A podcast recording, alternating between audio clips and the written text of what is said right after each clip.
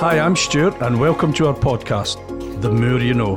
Our podcast will be looking into how the manufacture of semiconductors interacts with our everyday life. So, welcome back to our podcast, The, Moore You Know. Uh, my name's Stewart Davidson. I'm the head of marketing communications for our semiconductor market. And today I'd like to welcome a very special guest, um, Sara. And in fact, Sara, why don't you introduce yourself and tell the audience what you do and why you do it? Well, thank you very much, Stewart, for inviting me. It's a pleasure to be here. Um, I'm Sara Fry, and I'm the head of safety, health, and environment for the vacuum technique business area of Atlas Copco Group. Um, so that uh, business area includes um, the Edwards um, company, for example. Um, and um, what, what, I do is I um, lead the strategy and development for our uh, safety and health program, but with massively growing importance now also our environmental and climate action program, um, which is something that's really accelerating in importance for the organisation. So the vacuum technique business area has about 12,000 employees and is is roughly a quarter of the Atlas Copco group. Atlas Copco is because some of our listeners, if they're from the semiconductor industry, might not know who Atlas Copco is. Mm-hmm. Just give us a bit of an idea what Atlas Copco is, yeah, okay. or who they are. Yeah, so Atlas Copco is a um, headquartered in Sweden, um, in Stockholm. They've got about forty-four thousand employees throughout the world, and Edwards has been part of the Atlas Copco group for getting on for a decade now, roughly, I would say. Um, God, it hardly seems like yesterday, doesn't it? Like since they came up, it's like Yeah. Um, so Atlas Copco is structured in four business areas. Mm. Um, it's traditional. The heart of Atlas Copco is a compressor um, business area, and that's roughly about half the organisation, and that's where they started from um, as an organisation. Um, there, and then the other three, there's vacuum, which is now I think, the second biggest um, business area, um, and industrial technique and power technique. Um, and the vacuum business area has uh, is the newest, um, and that was founded shortly after the group acquired um, Edwards and has grown massively um, in those um, few years. It's now up to around 12,000 employees in the vacuum mm. technique business area. And it's made up of a lot of different sites. We're a very decentralized organization. Um, but what my function is trying to do is ensure that we've got a common standard, a common management yeah. system, that we're all acting in the same way and learning from best practice and achieving the best standards possible when it comes to those different topics of um, environment, our climate action program, um, and safety and health, and and also other things like other areas of sustainability, like our mm. supply chain um, sustainability or our business continuity yep. programs. So. so it's interesting the fact today I'd like us, we're going to be talking about the environment aspect, and I know we've worked on some, um, you've given us our, your guidance, which is great. I, I always say is the person who's guiding us along that area because it was, I believe it was, um, Atlas Copco actually signed up to the Science Based Target initiatives. Could you, just with that, why did Atlas Copco sign up? Why did they feel the need to sign up to the Science Based Target initiatives? It's very much a um, a, an extension of the existing environmental program that mm. the group has had for a long time, but recognizing that you know the climate emergency that we face now mm. is probably the defining crisis of our time. I think a very interesting fact that um, I read recently is that the the World Economic Forum produces a global risk report, and their report for 2022, um, the uh, they list global risks, and the two of the top three risks um, uh, in the short term are climate related. So there's failure of clim- climate action and also extreme weather events. So mm-hmm. we've got organisations like the United Nations telling us that that um, the, the, climate emergency is a defining crisis of our time. World Economic Forum is saying that um, all of their members view these as the biggest risks facing humanity. Mm-hmm. So it's really important that organisations like ours take a lead and um, have ambitious targets to reduce our environmental. It leads impacts. quite leads quite an important thing, isn't it? Because Atlas Copco is a big group and it does have a lot of brands like Edwards within it. And, but that aspect of taking the lead is important because there's a lot of companies not signed up for the science based target initiatives. But with Atlas Copco signing up for them and Edwards being part of the Atlas Copco group, and everyone knows semiconductors has just grown hugely over the last few years, and that demand from the consumer for for the, the, the, the chips and the semiconductors.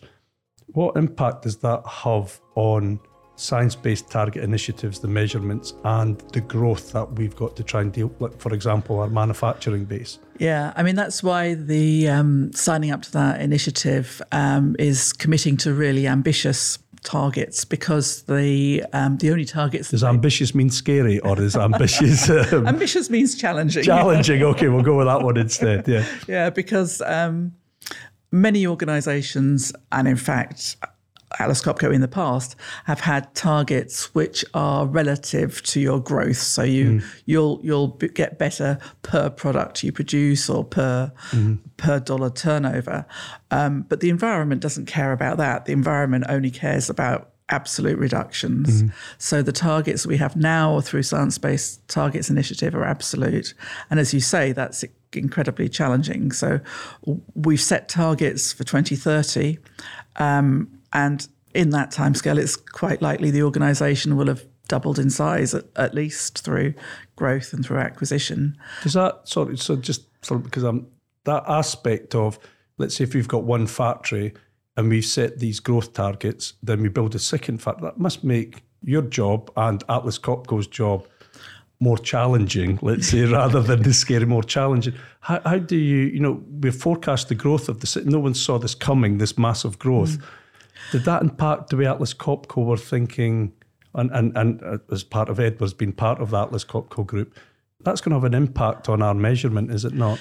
Yeah, so before we joined up to the uh, Science Based Targets Initiative, there was a lot of modelling done about um, what the expected growth of the organisation was and how we can first of all, to establish our baseline of exactly what our emissions are now. And we now know that. And we know that over our entire value chain, over 95% of the emissions in total are from the product use in the field. So mm-hmm. that's a, the, and that's virtually all electricity use. So mm-hmm.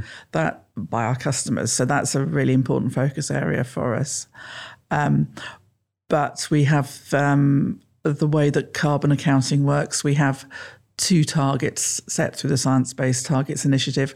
One is for our direct emissions um, from our facilities, mm. which are known as Scope 1 and Scope 2. Yep. And that's mainly for us natural gas use for heating, but the big one being electricity use yep. at our factories. Yep. And then the Scope 3 is everything else in the value chain, all the way from our suppliers through making the product and its use in the field. And that's where it's the 95% of that being um, the electricity use in the field, we have a target to reduce that by 28% by 2030. Mm-hmm. And we know what actions we need to do. We know what levers to pull to do this. Um, and to start by talking about scope one and scope two, those uh, the direct impacts of our sites, what we need to use there is renewable energy. So yeah. um, it's all about using 100% renewable electricity in our facilities um, and also, of course, minimizing our, uh, our use. Um, and then avoiding burning fossil fuels, so avoiding using natural gas for heating, moving from um, diesel or petrol vehicles to electric vehicles. Mm. And the good thing about all of those changes is if we make those, um, we're once we move to the um, 100% renewable energy, it's got very low emissions. So you're sort of decoupling what your sites do from growth. So mm. once you've made those switches, your site can get 10 times as big, but you're still going to have virtually no emissions. So, but, but so one of the things, and so I've been on a bit of a journey with this as well. And, and as you know, and the, the term renewable, we, would visited on some of the previous uh, podcasts, the renewable energies.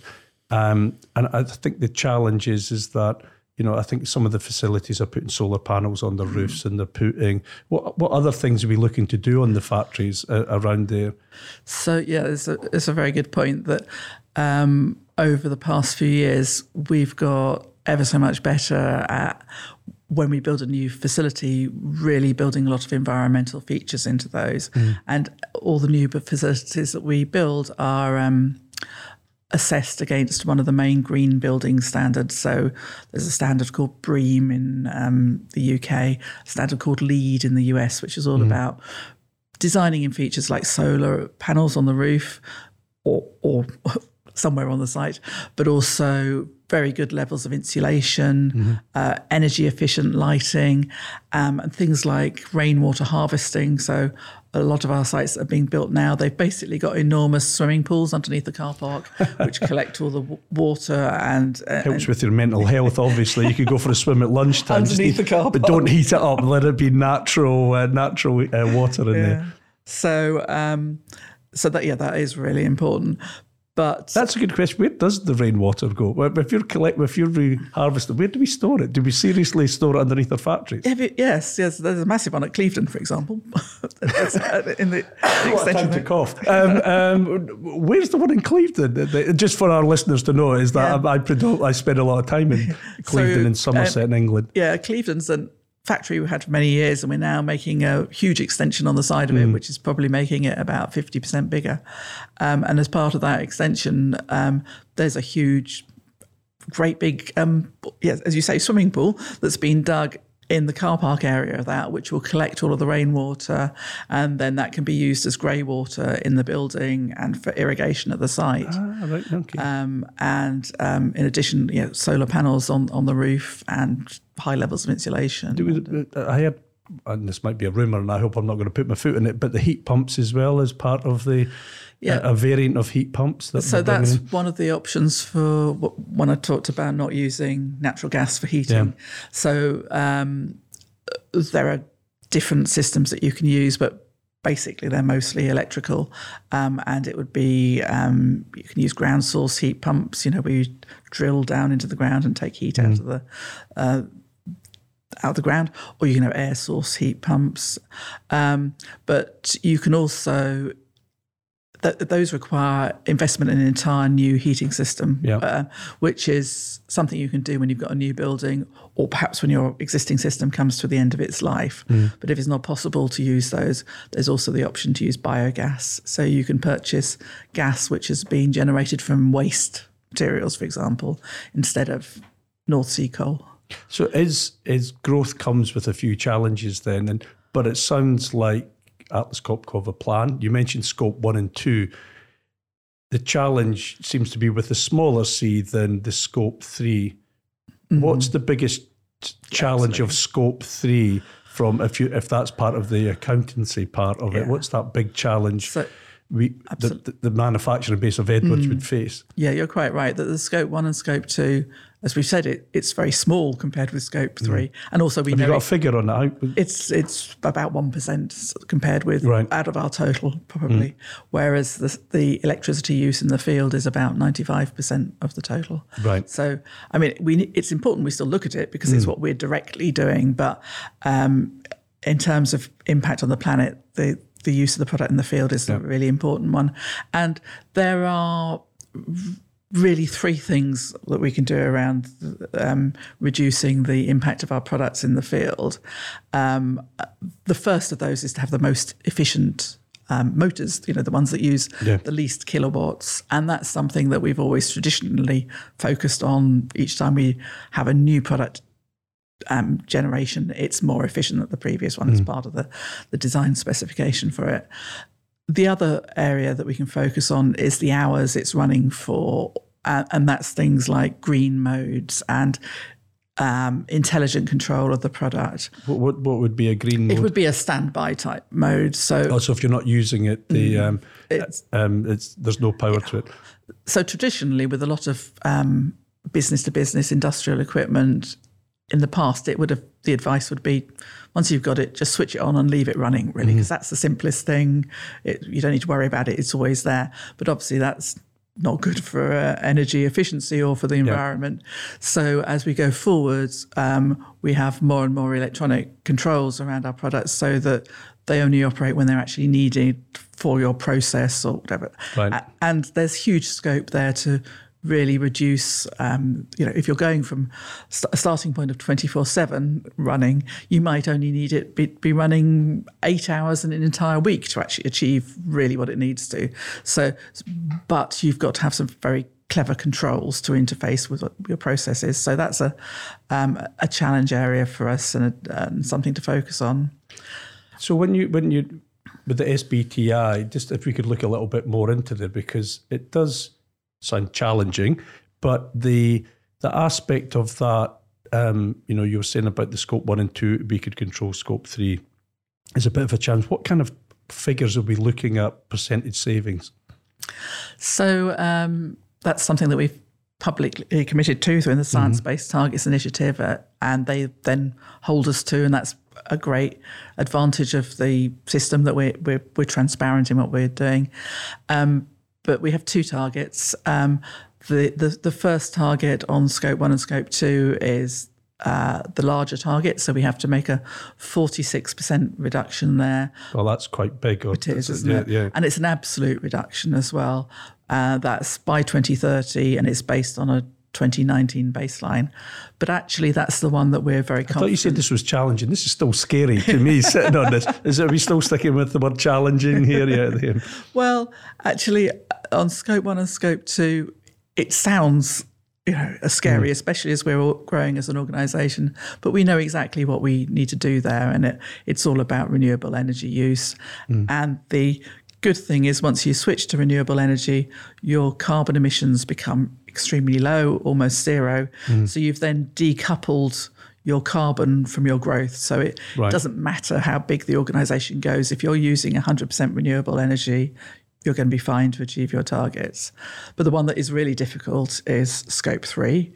Um, and the Science Based Targets Initiative recognizes that. Mm. So it allows us to have a, a, a, smaller number as our target there. So our target is 28%.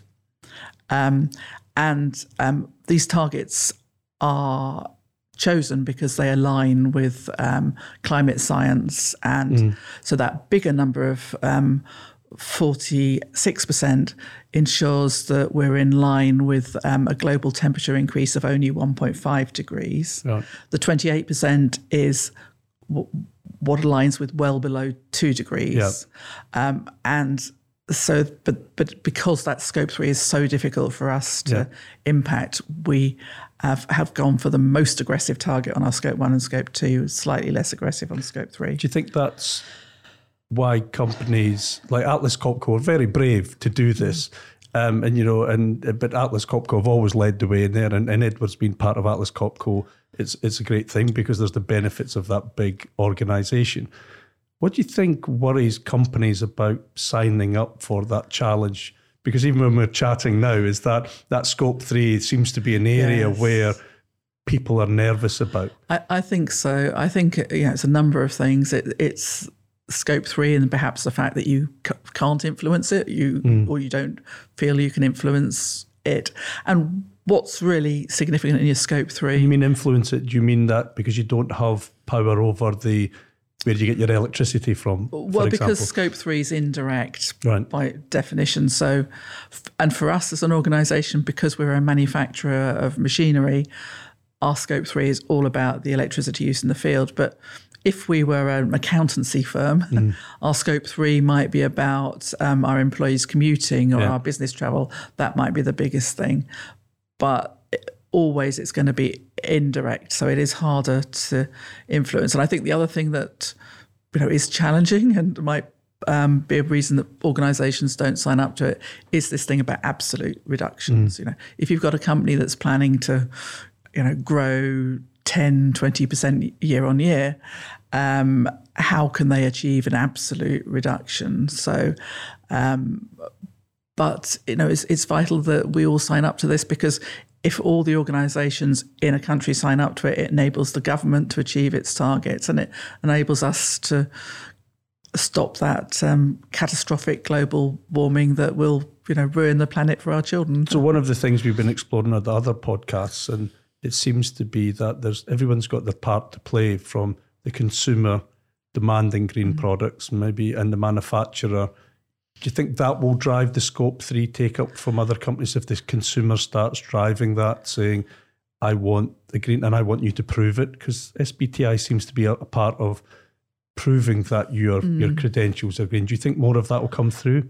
Yes, I think there's a huge amount of um, consumer demand, and then within industry as well. Um, the we're a business to business organisation, but our the businesses that we're selling to are asking us to um, have aggressive targets because their customers are asking them to have aggressive targets. Mm. And uh, where our, cus- our customers are our scope three, but then what we do is also our customers' scope three. Yeah, so it's yeah, it's yeah. all. We're going to get into an accountant, accountancy debate again. Like the, I mean, accountants always end up in the. the um, I I think for me, I, am really uh, interested about the, the, the consumer part, I, but what I keep hearing through all the environmental discussions we have, there seems to be the science-based target initiatives or what other parts of any other organisation signed up to.